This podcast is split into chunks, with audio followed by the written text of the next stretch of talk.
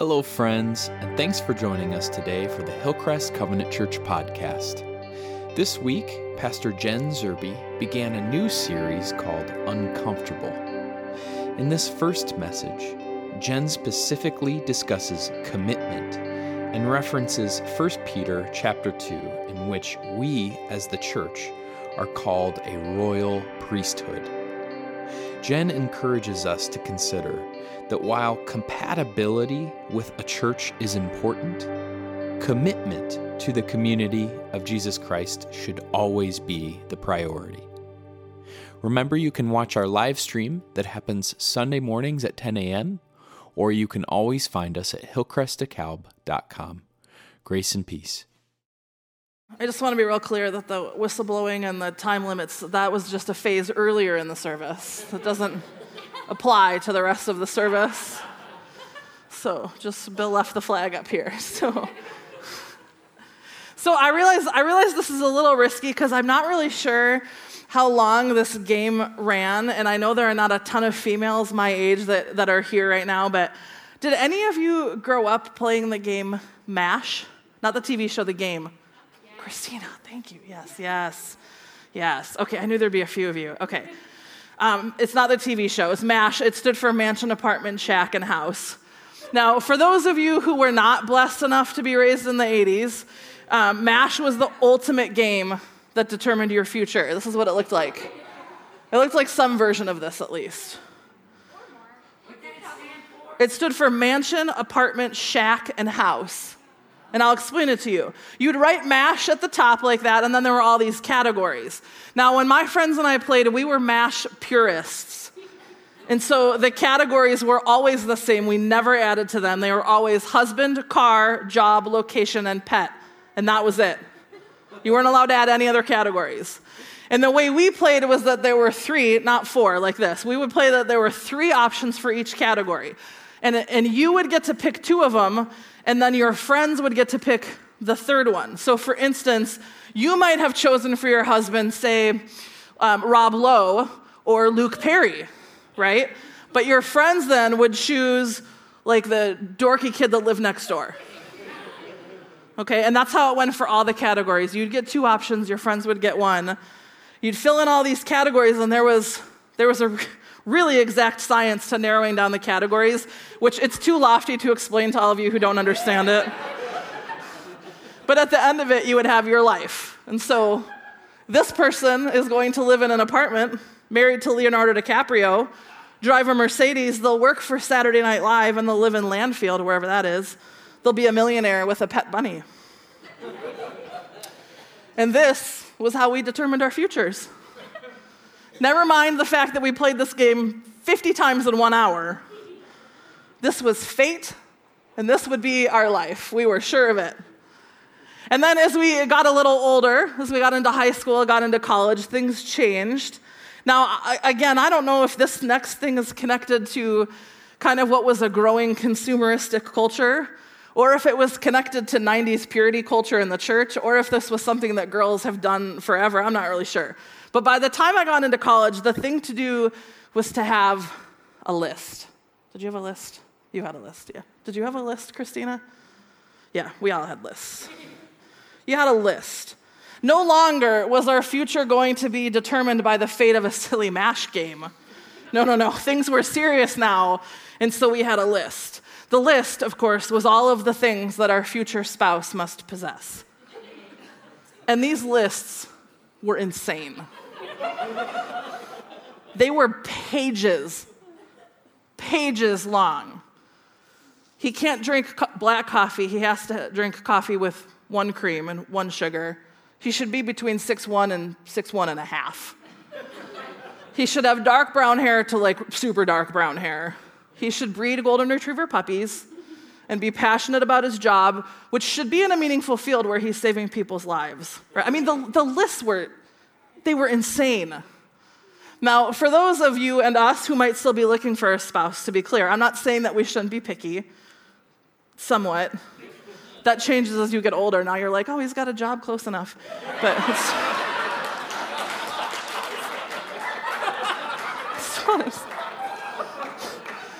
but these lists These lists were crazy. And these lists completely reflected the consumeristic society that was becoming more and more prevalent at the time. It was just becoming overwhelming. Everything was consumerism, right? 1974, Burger King came out with their most famous slogan, "Have it your way," right? And it just spoke right into the consumeristic revolution that we were going through. At one point in time, we didn't have all these choices. There was one kind of car, and that's what you drove. There was one brand of milk, there was one model of telephone, and there was one size of refrigerator. And yet, it changed so quickly.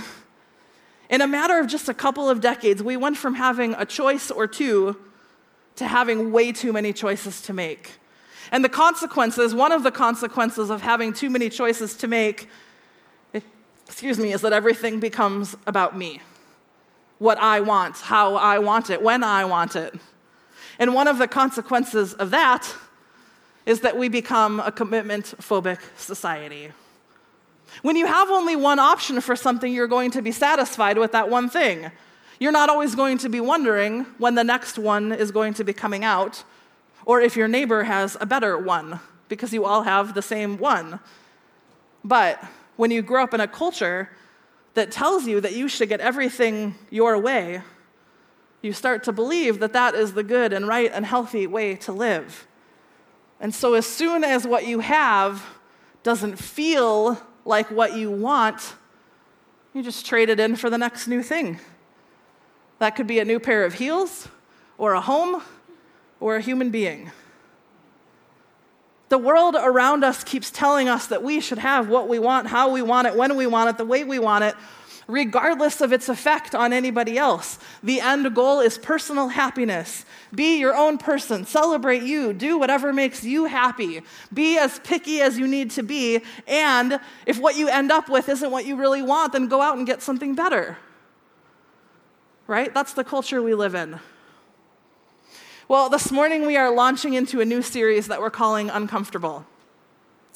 And we're going to spend the next few weeks talking about the reality that despite what our culture continues to beat into our heads about our own personal happiness, we were actually created not for individualism, but for community.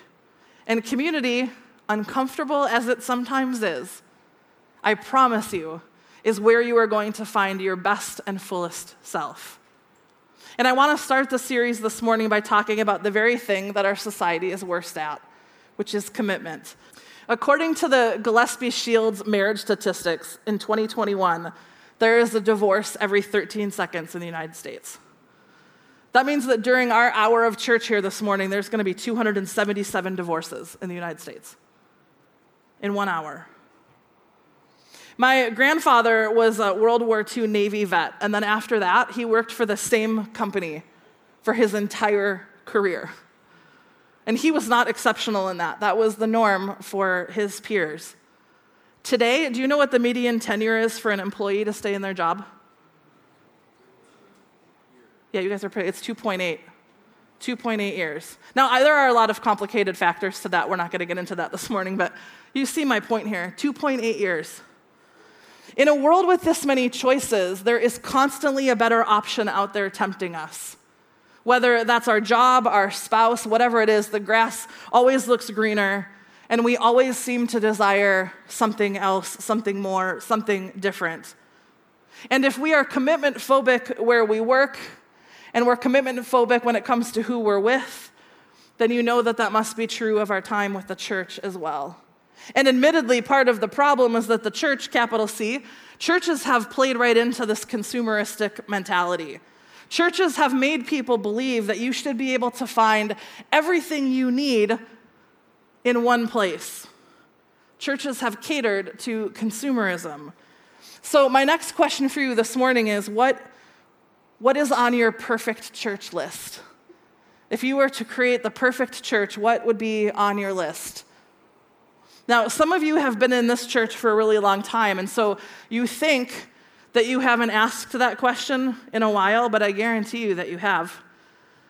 I guarantee you that every single time we've played a song that you don't like, or the service is too long, or the sermon is boring, or the leadership makes the decision that you wouldn't have made, or we move your favorite seat, or we change your favorite event, every time the church didn't cater to what you want or a decision that you would have made, then it's you designing the perfect church in your own mind.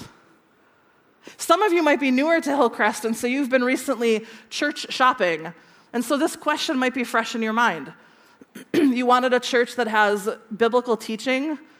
You want a church that's casual enough that you don't have to worry about what you're wearing, but sacred enough that it reminds you of your childhood church. You want fun programming for your kids. You want a place where you can serve, a church that cares about global missions or music ministry or social justice or the local community or whatever it is that you are most passionate about. And then some of you maybe here this morning are brand new to church, and you're not even sure you're looking for a church. And even if you were, you're not sure what you would be looking for, except maybe a place where you can be yourself and where people aren't super judgy. Well, I hate to tell you, but just as your job is not perfect, and just as your spouse is not perfect, there is also no such thing as a perfect church. In fact, there's a really, really famous 19th century preacher. His name was Charles Spurgeon. And he said this once: "If I had never joined a church till I found one that was perfect, I should never have joined one at all. And the moment I did join it, if I had found one, I should have spoiled it. For it would not have been a perfect church after I had become a member of it." Right? But we need church. Is church what makes you a Christian? No. Does church save you? No. But do we need church? Yes. And here's why. This is a quote that I love by an author named Brett McCracken. He says, "A faith," listen to this, "a faith of isolation has nothing prophetic to say or revolutionary to offer to a world of isolation." So we need church, but no church is perfect. So what are we supposed to do with that? Let's take a look at our scripture reading for this morning. It comes to us from the book of 1 Peter. You can follow along. There's Bibles in front of you. The words will be up on the screen here, or you can just listen if you'd rather. From 1 Peter chapter 2, we're going to be looking, starting at verse 4. So Peter, in this text, before we read it, Peter happens to be writing this letter to a group of churches who are actually dealing with persecution, okay? And so I want to be clear that the context is not the same. Our context is not the same. This was a group of churches that were dealing with persecution, but what Peter had to say to the church is still applicable to us. And so look at 1 Peter 2, starting at verse 4. "As you come to him, the living stone, rejected by humans but chosen by God and precious to him, you also, like living stones, are being built into a spiritual house to be a holy priesthood, offering spiritual sacrifices acceptable to God through Jesus Christ." And then jump down to verse 9. It says, "But you are a chosen people, a royal priesthood, a holy nation, God's special possession, that you may declare the praises of him who called you out of darkness and into his wonderful light." So Peter is making an assumption here when he writes this. Because he was writing this to a church, he is assuming that the people who are reading this text, A, have already all made a decision to follow Jesus, which may not be the case here, and that's okay. And B, the people who have chosen to follow Jesus are continuing to pursue the things of God. They're reading scripture. They're spending time in prayer. And so Peter is assuming that about you as a reader when you read this text. Peter is reminding them that just as Jesus is the living stone, which means two things. One, that Jesus is still alive, meaning he has come back, he's been resurrected, Jesus is alive, and two, that he is the cornerstone of our faith. So as Jesus was the living stone, but he was also somebody who was rejected by humanity. Even though he was rejected by humanity, scripture says here, he was chosen by God. Similarly, Peter knows that we as human beings may experience rejection in this life.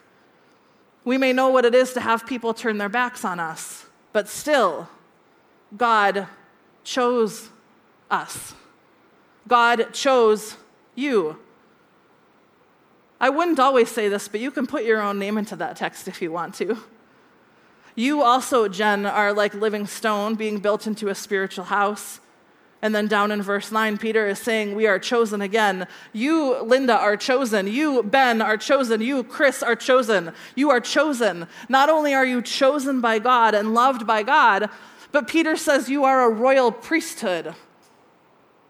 That's a weird thing to call us. Why does he call us a royal priesthood? Well, you see, in that culture, priests were the only people who were allowed to have access to God. Listen to that.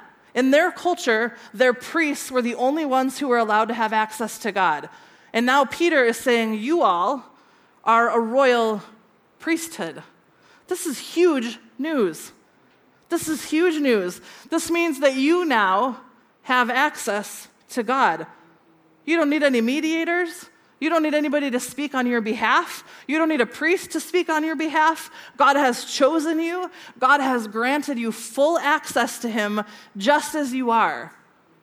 And then on top of all of that, Peter is showing us in this text what a community looks like that is totally focused on Jesus. If you want to be a living stone, a holy nation, a royal priesthood, then you will become a community that is willing to put your personal preferences aside for the sake of this holy nation, for the sake of this church community whose primary purpose is to worship God, to make God's name known. You're making not just a commitment to Jesus, but a commitment to Jesus' community, the church. And so, bringing that back to today, while compatibility matters somewhat when it comes to finding a church, commitment matters far more. And so you'll notice when you're here at Hillcrest, I hope you notice, that we are a church that values unity over uniformity. Here's what I mean by that. If you look around on any given Sunday, you will probably find a couple of people who really like to dress up on Sunday mornings. And you will also find some people who don't want to dress up on Sunday mornings, right? And then once you get to know people a little bit, you might learn that there are people here who don't actually like that we have drums in the sanctuary. And there are other people here who don't particularly care for the fact that we have an organ in the sanctuary. But we play both here. Go even deeper and you'll learn that this church does not vote the same in political elections. In fact, this church is all over the map in political elections. It's super fun. You'll learn that we don't have the same opinions on some pretty tough, touchy theological topics. So how and why are we all together in this one little church? Because while compatibility matters, commitment matters more. Now, to be fair, not every church is for everyone. It is okay for you to have things that you really need in a church, particularly in a season of your life, and it is okay if those things change. It's okay if what you really need in a church right now is a thriving children's ministry, and you're willing to sacrifice some other things for the sake of getting your kids what they need most. That's okay. It's okay if you need a church right now that has an AA group or a grief or a divorce care group. It's okay if liturgy is really important to you, or if you need to be somewhere where you can serve on a music team. Those things are okay. And also, at some point, we need to take the step to commit. C.S. Lewis wrote, in plain language, the question should never be, do I like that kind of service? But, are these doctrines true? Is holiness here? Does my conscience move me toward this? Is my reluctance to knock at this door due to my pride or my mere taste or my personal dislike of this particular doorkeeper? Is holiness there? Is the Bible taught there? Is there space for the Holy Spirit there? Does my soul move me towards this place? Personal preferences are not always reasons to stay away from church. In fact, sometimes the exact reason a church challenges us or makes us uncomfortable is the exact reason why a church is a good fit for us. Maybe you are being called to lean into the discomfort of an imperfect church because that's exactly where your own growing edges are going to get sanded down a bit. We are much more comfortable on our own. I know that. We are much more comfortable in a world that tells us that we not only can, but should have things exactly the way that we want them. It's way more comfortable being told that all of your whims should be met and that all of your personal choices should be a priority. But for those who choose Jesus, comfort cannot be our priority. For we are a royal priesthood and a holy nation, and our call is not to ourselves and our own preferences, but a commitment to the community of church. It doesn't have to be this church. If this church is not the place where you are being drawn nearer to God, let us help you find a place that is. Now, obviously, by now you have probably guessed that my choice to talk about commitment to church on the Sunday that we are asking people to sign up to serve is probably not an accident. Because for some of you, this is where you are in your journey of faith. Maybe you've been dancing around the idea of committing to this community for a while, and you know that the next step is for you to use the gifts that God has given you to serve this place. But that's not where everyone is, and that's okay. We're all in a different place in our journey of faith. And so for some of you, the commitment that God might be leading you towards this morning is one of a relationship with Him. Maybe you've been checking out church for a little bit. You still have 1,000 more questions, but you know that there's something in your spirit that is longing to say yes to Jesus. And so for you, your commitment might be that life-altering moment of saying yes to Jesus for the first time. Maybe for some of you, this is your first Sunday here and you're super weirded out about all the Jesus talk and you're not quite sure if you believe in it at all, and that's okay too. Maybe for you, your commitment is to keep asking questions. Maybe for you, your commitment is to come to Alpha, to begin to just have some intentional faith-centered conversations just to see where it goes. Some of you have been coming to church here for a while now. And you maybe don't know all the history or the customs here yet, but you feel at home here, and you feel like you're maybe ready to put down some roots here. If that's you, I encourage you to look at joining one of our ministry teams today. Some of you have called Hillcrest home for a very long time, and you're already serving on a team, and you already show up to all of the things, and so maybe your next commitment is to never, ever again see yourself as a guest in this church, but as a host. Maybe it's time for you to step into leadership, to offer to lead a Bible study, or to start a new ministry team. Bottom line, friends, is that you're never going to agree with everything that goes on here. You're never going to love every choice that's made. You're never going to love every sermon topic or every Bible study offered. You're not always going to love our Advent themes or our Wednesday night ministry options or the color of anything we choose around here. But please do not let our consumeristic culture dictate your faith. It is good and right for you to try to find a church that focuses on the things that are important to you. Find a church that is biblical, that meets the most pressing needs of your family, a place where the teaching is solid, where there's room for the Spirit to move, and then commit to it. Stick it out. Grow. Change with it. If Hillcrest is a good fit for you, isn't a good fit for you, like I said, we want to help you find a different church. If you need a church that's closer to home or something that just connects with your family better, we are here to help you with that too. If you feel like Hillcrest is a place where you can encounter God in a meaningful way, then we welcome you with open arms, and we would love for you to get involved as soon as you are ready. Whatever you do, commit, for you are a royal priesthood, a holy nation, a people created for community. Let's pray together. Lord, we give you thanks for this reminder this morning.